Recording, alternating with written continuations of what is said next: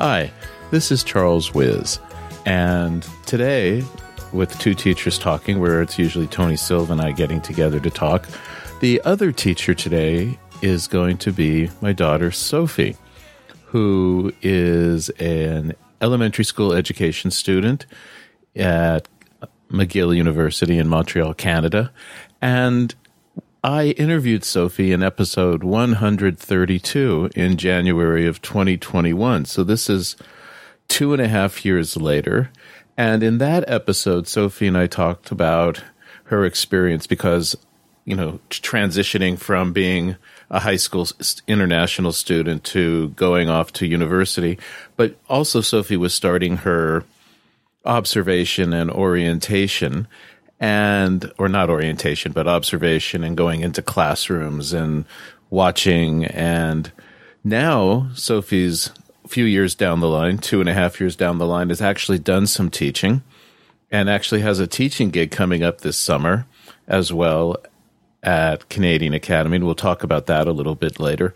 But um, let's get started and uh, so, okay sophie so hi. Hi. All right, Sophie. So, w- welcome to the show again, and thank you very much for your help. And so now that you're an experienced teacher, Yeah, right. right? Um, let's just start off with you know when you think about it, thinking back to 2021 when you started doing your observation, and tell people kind of what's happened. Um, you've taken your classes, and we'll talk a little bit about your classes and what you've learned, but you've actually had classroom teaching experience. And I think you've had a really interesting experience when you were the resource teacher, working with the resource teacher. So why don't you tell people what you've been doing as like a teacher as part of your elementary education program? Um, so in my program, kindergarten and elementary education specifically, um, our program has uh, some form of student teaching happening every year. At least before COVID was a thing, that was how it was supposed to be. Sometimes with all the restrictions, many of my friends had to do like a bunch of them back and back, back to back a lot. But overall, um, so first years very simple. You just go into a classroom, you shadow the teacher, you see what's happening, take notes of like what you see, what what's going on, and they slowly start making you do things as you progress through the program. And I this year I just finished my third year. I completed my third stage on student teaching. Yes, I am d- doing the counting properly. Yes, I am. Um, which, ah, my memory, gosh. Um, but which involved much more independent teaching compared to my previous stages, which mostly comprised of me just observing. I had to plan many of my lessons by myself. I had to do things by myself. I had, I was responsible for certain decisions I made and which scared me, but I feel like I really stepped up as a teacher in a sense. And my next one, the final student teaching will involve me taking over a single class almost completely. So, as much as I do not feel like I'm prepared for that, I'm really looking forward to see what I will be able to do, what I will be able to bring to the party in a sense. Okay. Well, there's so much there that, um, you know, to unpack. And you said you spent time, you observed, and you've been doing your student teaching. How long is this actually? I mean, is it a few weeks? Is it, you know, the entire semester? How much time have you actually been in classrooms teaching?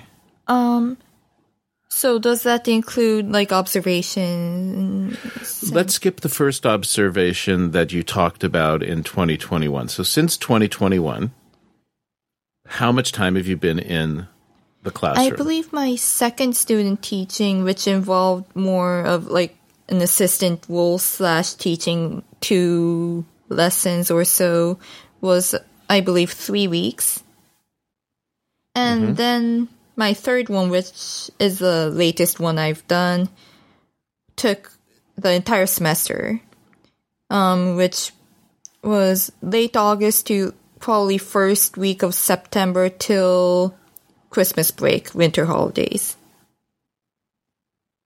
okay. So, yes, that's how So- long?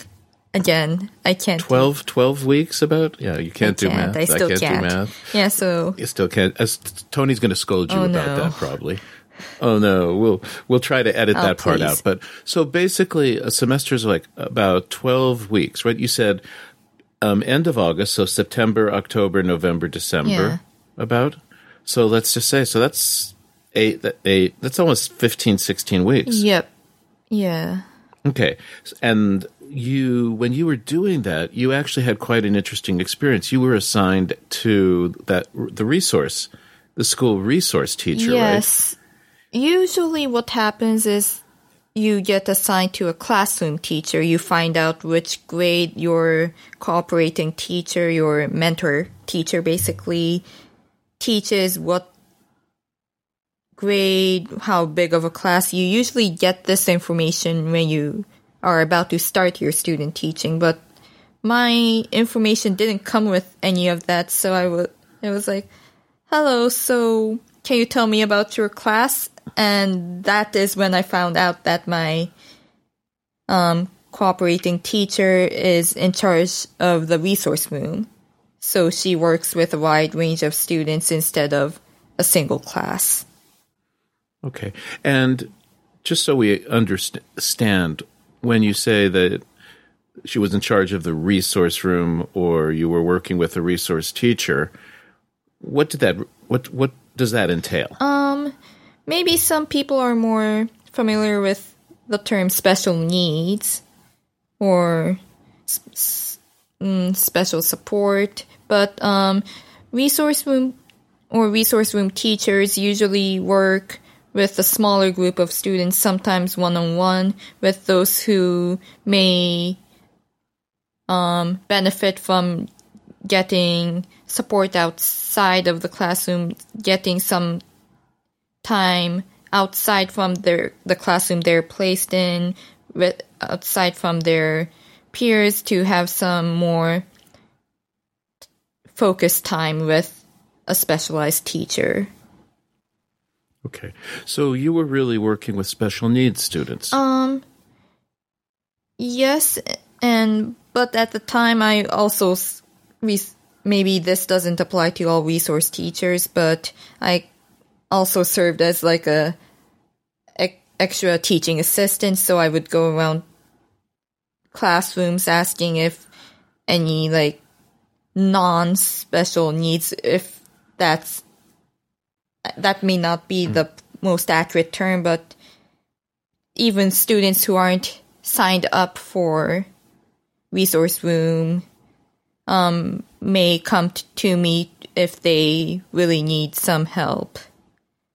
so if a student wasn't understanding something or they were having some kind of difficulty, like with math, th- they didn't come to you for math, did Uh, they? some unfortunate kids did end up with me for math. All right. And this is interesting because most of your peers were assigned to a traditional classroom teacher. Yes, um, all my friends I know were assigned to a traditional classroom setting. Okay. And how did you feel about that? Uh, I mean, I, I would think that I would have this image in my head. I'm going to go in, I'm going to be teaching in a regular classroom, and then the mysteriously absent information, and then you find out that you're not going to be going into a classroom, that you're going into this very different role.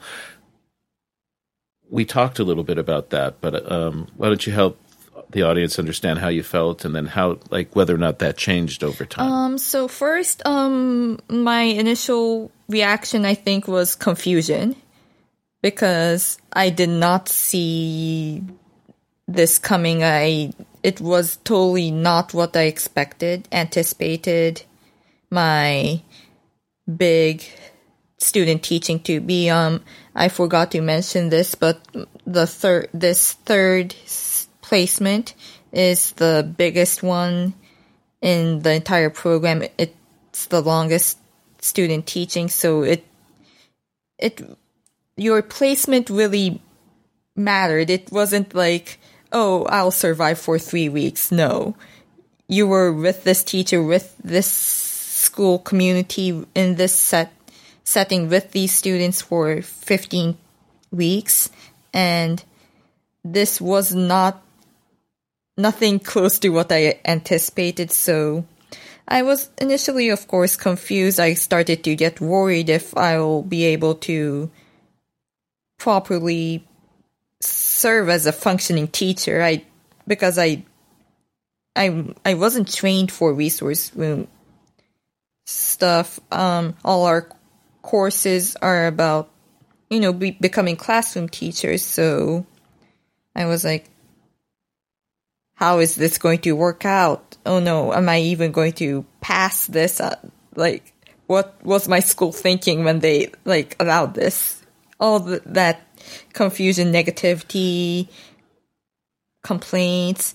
But as I started working at the school, fortunately, I was paired with an amazing teacher, with amazing school community. Everyone was very kind to me, so I was very easily able to feel welcomed. And the teachers around me made sure I was getting enough support, experience in teaching as much as all the other student teachers in the school placed in a typical classroom were, was getting. Okay. So when you look back on it now, do you feel like that was a really good opportunity or do you wish you had been able to stay more in a regular classroom or do you you know i mean wh- how do you feel about that um there, yes, sure. There is still a side of me that wanted to get that um, typical student teaching experience where you really get a strong bond with a specific like classroom. You really work with them. You really know them. You know what's going on with them. Um, you just keep progressing with them. They know you, you know them. And at the end, you know, you will have that very heartfelt moment of saying goodbye. And that was, as going back to my anticipation, that was what I expected from this big, long student teaching. And yes, I sure didn't get that. In the sense of that strong bond, I, I think I did not I wasn't able to really bond as strongly with a, a certain group of stu a class as my peers did. But at the same time, I really felt like I saw I was able to see the whole entire school school body at by going around different classrooms, seeing different students from different grade levels, how they worked, how diff- different these classes were working, communicating with all the different teachers, working with um, very a wide range of students, but with within a small group. So I might have not had this typical teacher with to a class bond but I was able to have really meaningful interactions with certain students, which was very mean, meaningful for me. And how many students were you actually working with? Uh, kind of um, on a on a consistent basis or a repeat basis. I had about five students who I was assigned to meet daily work with them. I would have their set of like routines, certain exercises to do with them. And other than that, it would my day would typically be go to certain classrooms that benefit from an extra support teacher. I would go in and they they would have some students who would who might want to work out in the hall because they might con- concentrate better there. What do you mean by that? Um some students we all have different learning preferences and I I guess a lot some students tend to wa- want to work in the in the hallways instead of in the classroom where there are many distractions with their friends, peers, the environment. Oh, okay. So you, they, you would you actually move a table out into Well, the there are tables out in the hallway, so Okay. yeah, it, the class, the school is very much prepared for those kinds of students and having support teachers taking some students out, and it's very much uh, wel- welcoming to those kinds of learners. Okay. So the school was very flexible in terms of it trying to adjust and provide students and with the best possible environment for them. So if they were easily distracted by other students or what was going on in, in the classroom, then you could take it would be okay to take those students out and sit down at a table with them and work one to one with them. Okay. And I remember you you mentioned I think one time we were skyping or FaceTiming or whatever that you were really surprised at how the teacher was interacting with the students compared to what you had been taught in the classroom about certain ways of interacting with the students. I actually don't remember talking about that, um, but it it is definitely true that the theory, like I've learned in the classroom, like prob- it might have to do with my not so strong memory, but I was just I ended up having to make decisions on the spot based on what seemed best for the student rather than going back to my theory and thinking deeply about that. It really, I kind of had to toss away my academic side of myself away and really think from my, in a sense, human side hmm. of my emotion side of my decision making process. All right. We might want to try, if we can, try to explore that a little bit more. But I always tell my students, because uh, I get them before they do their first observations. And as I say, I say one of the first things you're going to end up doing is realizing that theory just gets thrown out the window as soon as you get into the classroom in a lot of ways, because I'm curious. And because what I say to my students is that you will find out that so much of what you're doing is actually classroom management. Skill, you know, your things to keep the classroom moving that um, I think for my students, there's a real lack of um, what should I say, coursework, for lack of a better word, on classroom management. So you go in and you have all this theory, things that are like, you know, you're supposed to teach this way, you're supposed to teach that way. And you said that you really had to kind of think more on a human level. You mean on an interpersonal level. So could you give us an example of a decision like that with your bad memory? Um, so this was when I was doing my um, what was it called? My ass- assessment. So I had my lesson plan. I had to turn turn in that officially written out lesson plan document. I had everything planned. I go into a classroom that was willing to collaborate with me because I wasn't set placed in a specific classroom. My um, support my cooperating teacher was there. My um, ad- advisor was there, so I was totally being ready to be assessed as a teacher. your advisor was from your university. Yes, Okay. Someone who's assigned to work Yes. with you. Okay. to see if I'm going to pass or fail this thing. And Um, the classroom I in the classroom I use the smart board. Um, are you familiar with the, with the smart board? Is that like a the electronic whiteboard? yes? So you can, it's like it's like a you could put web things from the web, PowerPoint stuff. You can write on it. Yes, it's basically a projector with a touch pen option, which is in my school, in the school I was placed in, in many schools, at least in the Montreal elementary schools, have been have been replacing whiteboards lately. So, I was writing things down on the smart board, and I just it, there seems to be some kind of error, and I have no idea how to solve that this tech issue.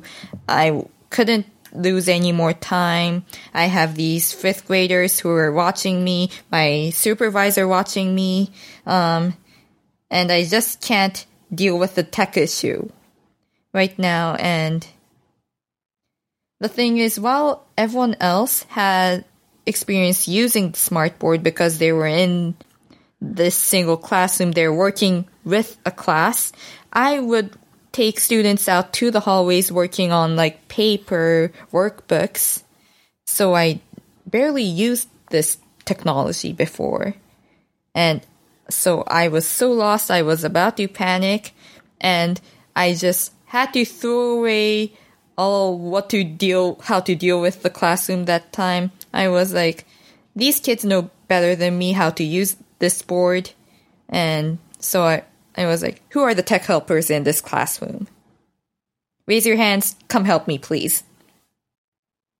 I'm so it might not be the best human versus academic example there, but it I that's the first Thinking on your feet. yes, thinking on on my feet and I guess thinking about how the students would just simply feel in the classroom rather than what they get out of the cl- of the lesson became a bigger thing at that moment. How many students raised their hand and came up to help you? Um, there were a lot who seemed to know the answer, but I specifically said tech helpers, so those specific two, three students came up. a tech helper is an assigned role in a classroom. Not not in every class, but I, I, I believe most classrooms do have a tech helper. Well, assigned or the class has an unofficial tech helper kid who knows all their st- things. the students who's really good with Yes. Kid. Okay. And so, okay, so you're up in front of the students. You got your advisor there. You've got your mentor teacher, right? This is your assessment. You are supposed to be using this tool that you, you really have no experience using because you're experience, because the, they're not out in the hallway. Exactly. And you then just made, I mean, do you remember how long that entire thought process took? It felt long. It felt like It felt very long. Um, but I, as soon as I saw those students just looking so confused, bored, all those emotions that I didn't want happening in my class, I thought it, one, I had to solve this problem instantly, get back to whatever I was teaching. Two, I w- I just wanted to make the class about the students more than my oh woe is me this tech problem thing and I looked back I remembered how many of these students knew a lot about technology they helped me in the past too so I thought it was a moment to have them feel like they have more authority in an appropriate way. They have a role in the class. They are part of the lesson. they also got to see a teacher saying, "Hey, you know, I don't know how to use this. Can somebody help me?" Mm-hmm. Which seems like really, modeling really good behavior. But my initial reaction is because I know that you've you've basically been raised on Apple computers, Exactly. right? And here's this totally non Apple Mm-hmm. interface. And I know that when I have to do things that are different from the usual way that Apple interfaces work, it can be pretty difficult. So that's really good. So you mentioned that you had to solve this problem. So that goes back to something that I, I tell my students, which is that you know teaching is basically just con- constant problem solving. Right? How do I do this? This isn't working. How do I get this to work? This student isn't understanding something. How do I rephrase it? How do I reset it? So that's really kind of an interesting thing. Um, did you get any feedback from your advisor or your mentor about doing that? Did they say anything oh, to they you about loved that? it. W- Really? What'd they say? They said it was a great move of me to make that to one, it solved the problem, and two, it yes, exactly.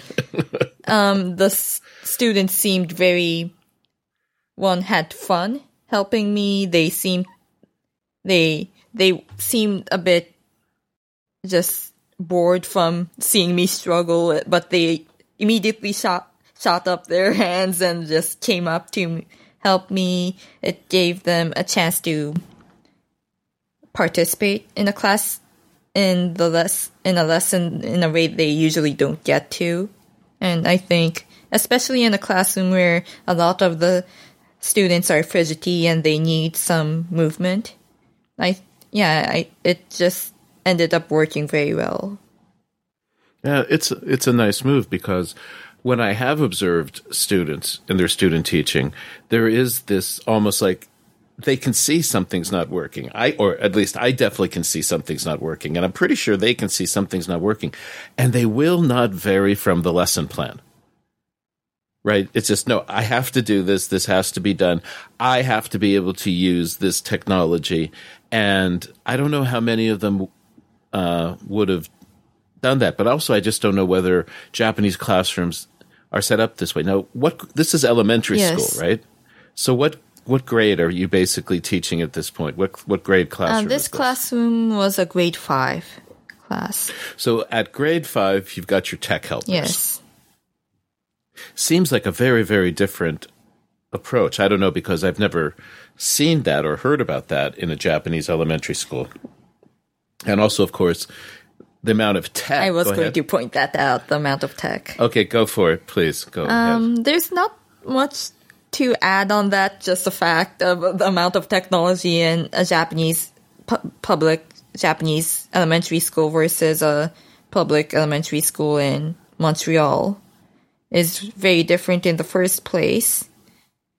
But I guess it's the amount of trust the teacher puts in the student in their ability to know their technology and their ability to be able to help out not only the teachers because usually I believe tech helpers are also there to help out with help out the help their peers in how they use some devices. So that's a an example of what I would call real collaborative Yeah. learning. Are there other examples where there's collaborative learning going on in the classroom that you observed? And I still want to come back to the assessment, kind of if anything, other fun things happened. But did you observe uh, students helping each other, or were there expectations that students would work together and help each other to learn? Um, there sure was a, a lot of collaboration going on. Um, sadly, I wasn't in classrooms for that long, so I can't really say much uh, about how classes were set up in most cases, but um, I always thought um, this was in a science class. I saw I saw one time when I just had my free free time I walked into a science class to see what was going on there and the teacher would pair students pair up students to work on a small lab project, some small experiments. And I always saw lab buddies to be a, a, secondary school thing, you know, you see in TV shows, you know, the characters like getting paired up with like the worst possible person for their lab projects. But from elementary school, they're like being paired, pushed to work with each other on a challenging task. And I thought that was very nice. I'm not sure if that happens in Japanese schools too, but it was very delightful to see. Okay. All right. So your assessment goes reasonably well after that. Mm. You're you're you're teaching where you're teaching in front of the classroom. You had your your lesson plan. You had your goals and objectives set. Yeah. Um. Going back to what you said about your student teachers often feeling pressure to stick to their plan plans. Yeah. I think I'm actually one of the those types of student teacher as well because I really f- feel I I'm not confident in my ability to improvise um be to make the best most make the most appropriate decision on the spot. So I feel very comfortable sticking to the plan which makes me more confident. Pressure or pressuring myself to stick to the plan really as I realized as I was teaching, does not always turn out the best because I could see things not going well that, but I didn't know what better to do than to stick to the plan because I wasn't sure if I can make a good alternative. If I I deviate now, how would I continue deviating. Um, will I be able to stick the landing? I will I able to be able to finish in time? What kind of mess will this end up to? All this fear, anxiety would just accumulate.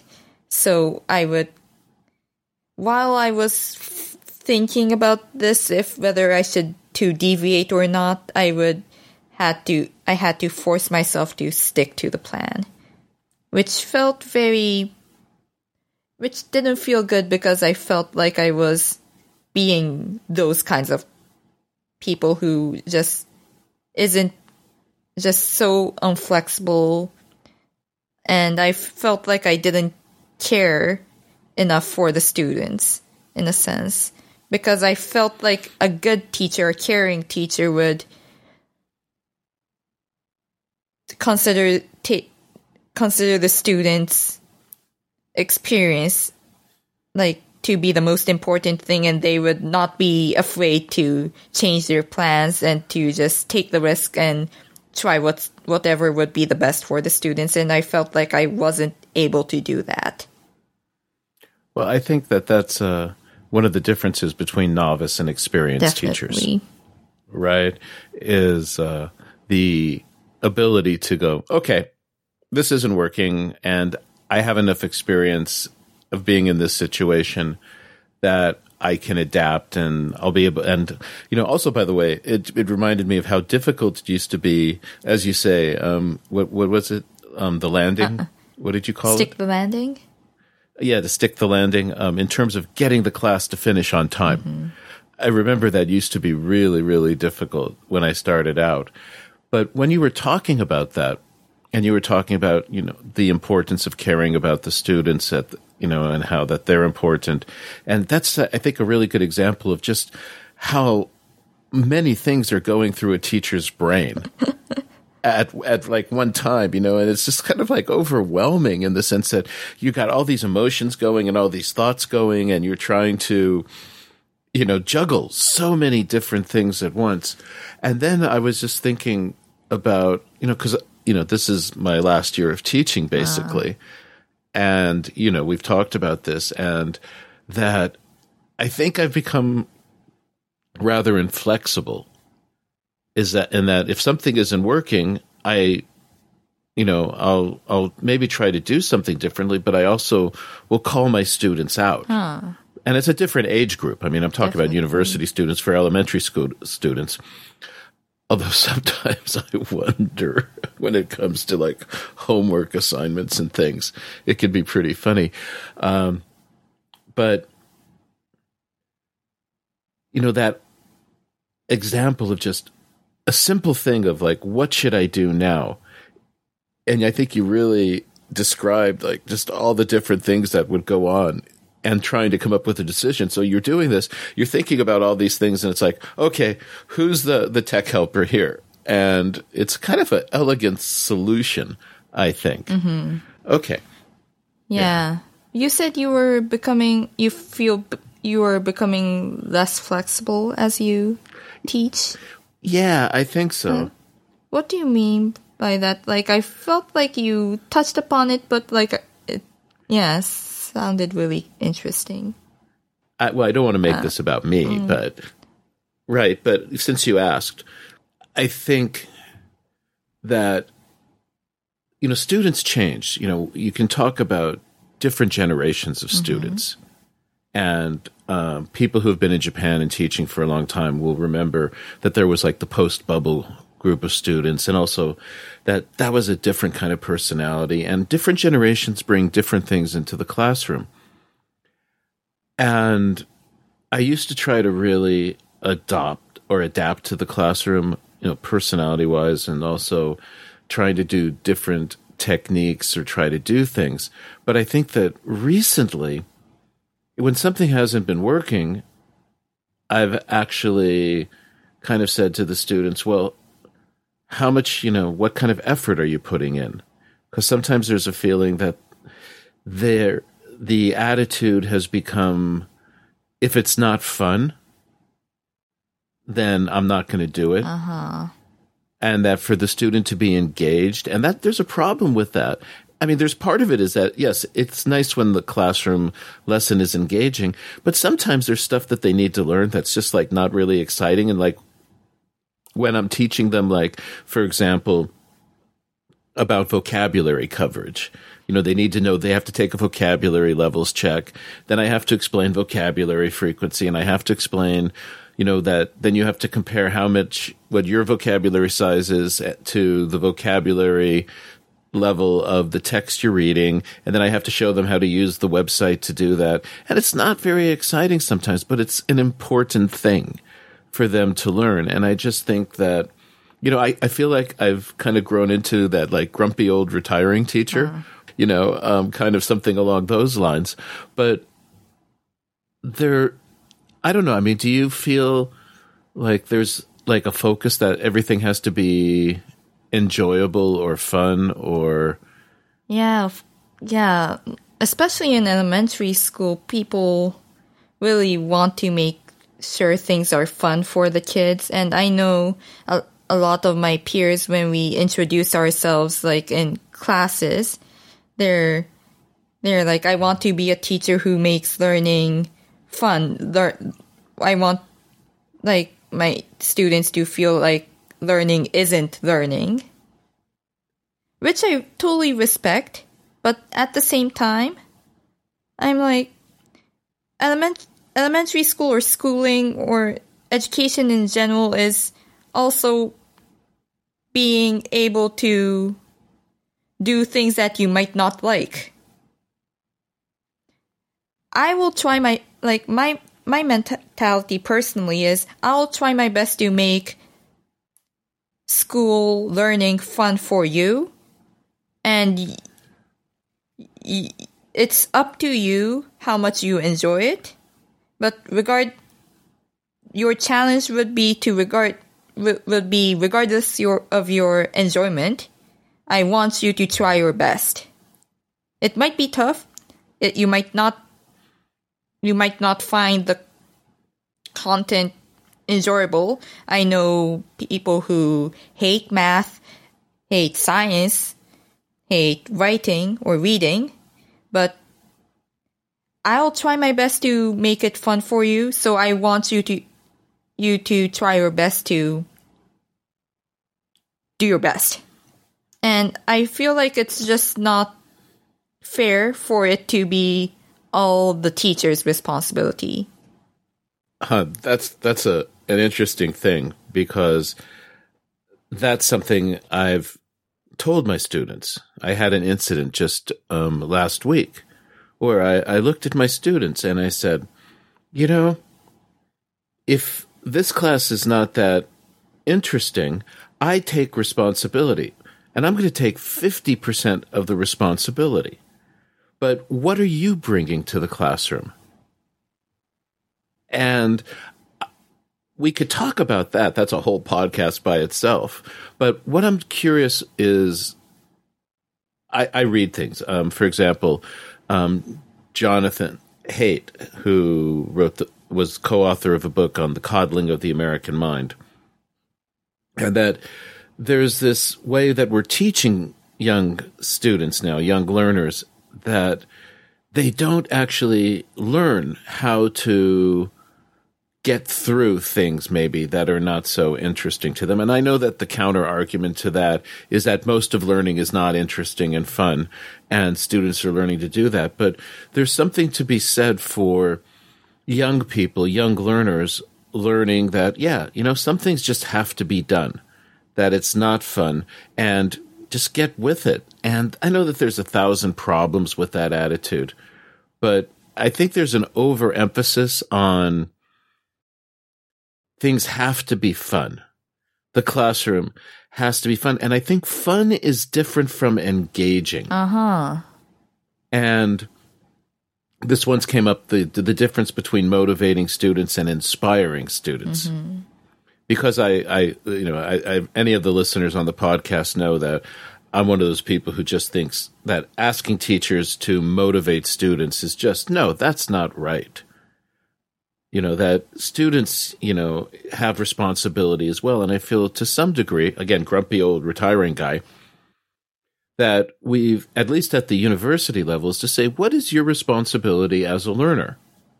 And especially given the japanese attitude that for a long time that college was 4 years of basically club med you know playing around after all your hard work and trying to explain to students that that model doesn't work anymore that model doesn't work, and especially given all the changes that are going on in exactly. the world.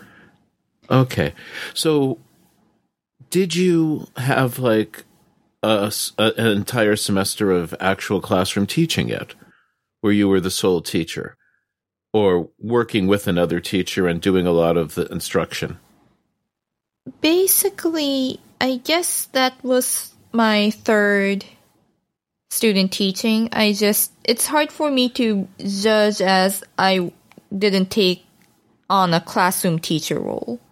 I barely had the opportunity to do so. So I don't know how my time working uh, quite independently as a resource room teacher translates to the time spent do, doing taking on a classroom teacher role.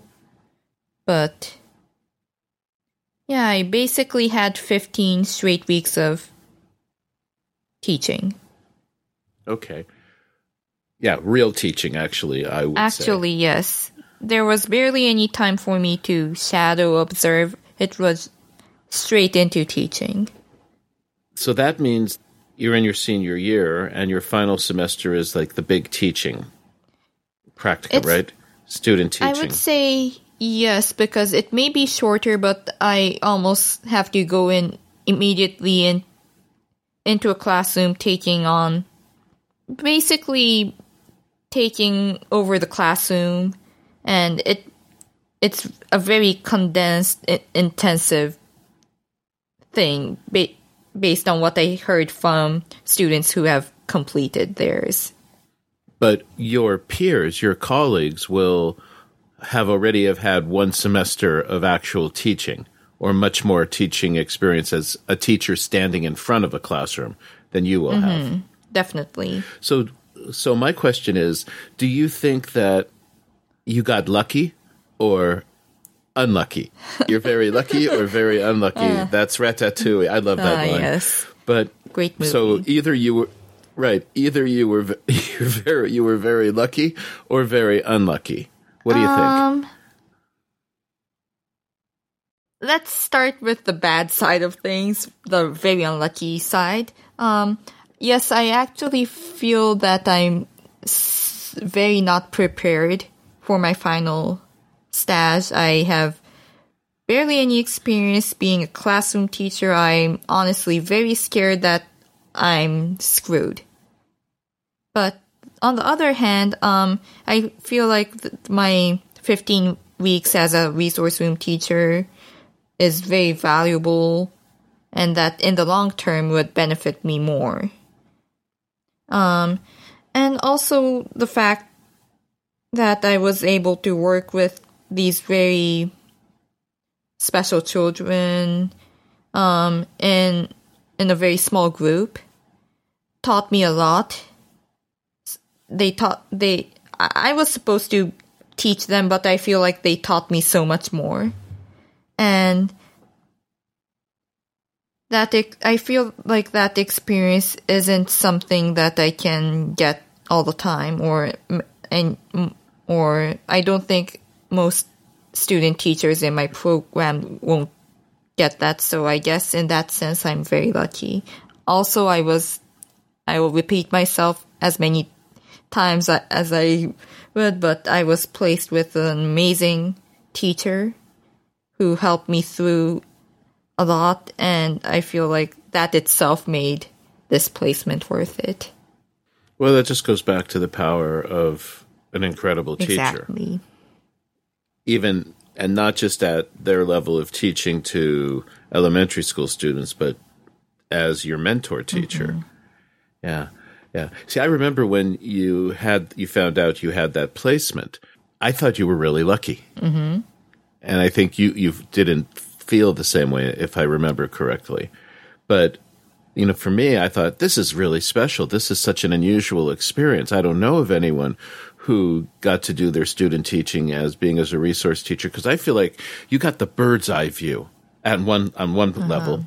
And then you had time working one to one with students, which was to really understand and see close up how the learning process was actually how it works.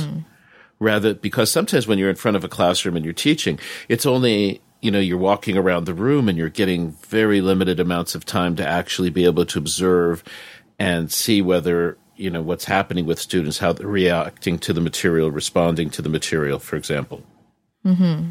And so i think you got really really lucky you got really lucky that way mm-hmm. yeah so nervous and scared Yes. and I because I feel like I barely know how to manage a classroom. I do not know what to do when I'm thrown into a classroom of filled with 8-year-olds and suddenly told you're their teacher f- from today. Go teach. okay so are you actually going to like from day one be teaching Well, that class Probably realistically, day one, day two will mostly be observation, ma- familiarizing myself, but it will be pretty quick to for me to just take over, I suppose. You're also um, from next week starting a little bit of a teaching gig back at your old school. Uh, yes. Um, I'm going to teach a visual arts course for um summer a, a summer program in my in a school that I used to attend. Um, this is a program from from kindergarten to this is an international school. Yes.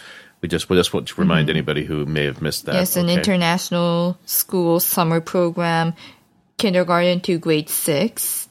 And I have the privilege to teach a visual arts program for them. because that's really your love. Ah, yes. you really love visual Mm-hmm. arts.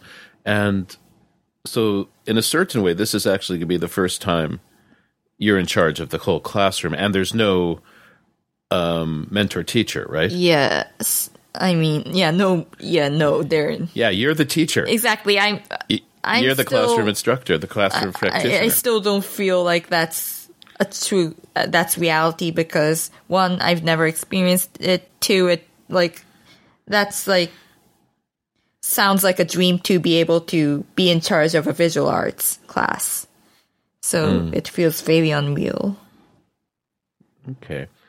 And what are you planning to do? Um, so, um, this goes back to a bit of personal things, but as an art student, I very much love and excel at drawing and painting. But when it comes to sculpting or any anything 3D, I'm I do not have the passion, I do not have the skills, I do not have the knowledge. What the, how I would like to say is once the third dimension kicks in, I'm no good. Sounds like some Twilight Zone episode. Okay, but anyways, going back to my summer school thing, so I am I have planned a uh, a series of lessons that focus on 2D artworks, and my focus would or my theme would be to create art using our eyes and our brain.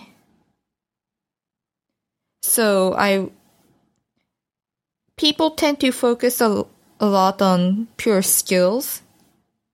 But um as someone who really enjoys art, I like to focus on how art is the process of how people create art, what makes uh let's say a drawing. Good, what makes a painting so interesting? What is involved in there? How do how can we use shapes lines color all these elements of art to create something cool? And i i really want to help these kids start thinking about that.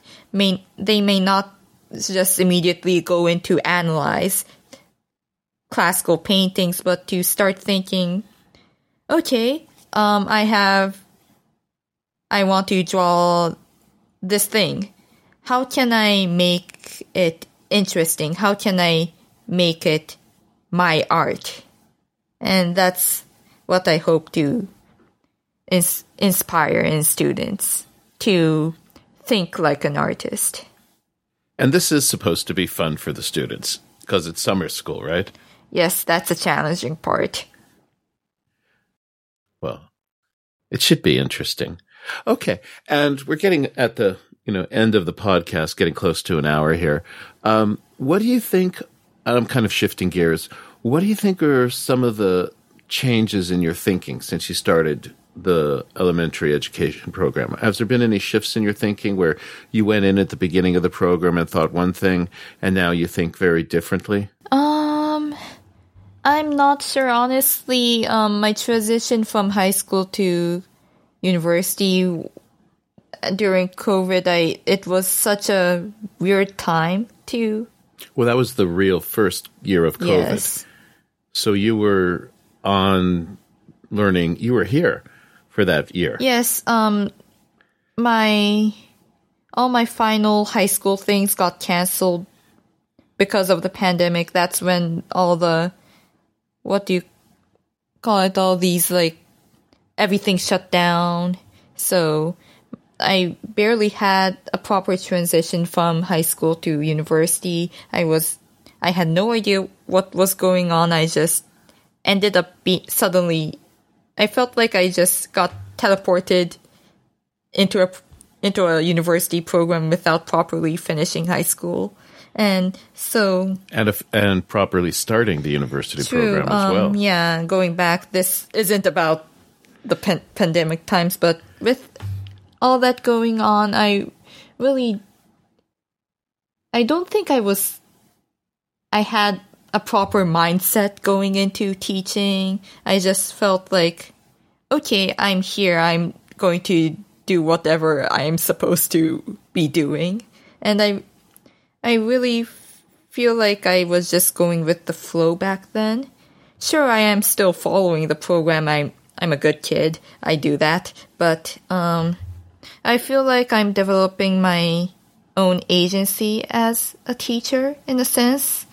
I have to be motivated in order to do all this teaching. I have to be active. I can't just be passive and do be doing the minimal work. I really have to be passionate about it, be planning things, actively engage students, and I feel like I'm definitely um, developing that part of myself more, more and more as I continue doing this thing called teaching. Yes, this thing called teaching. Yeah, I think that's a good way to put it. Okay. Yeah, that might be a good place to wrap up, Sophie. Mm. Um, is there anything else you want to add or anything else you want to say? Um, not really, but just thank you for letting me talk here. It's been really fun. Yeah, it's it's really it's interesting for me because this kind of sets up for you and I to talk in a little bit more formal situation rather than the usual, you know, because everything is is so informal yes. when we it chat. It feels very weird talking to your own father like this. Okay, well, we'll just leave that at that. and not like move things any further. So thank you very much, Sophie. So this is Charles Wiz and Sophie Wiz and we're two teachers who are talking. And like to say thank you to the audience, and probably Tony will be back and I'll be back, but we might be interviewing some other teachers as well, younger teachers, to get some new perspectives. Okay, Sophie, so thank you very much and have a good evening. Thank you. Bye. Bye bye.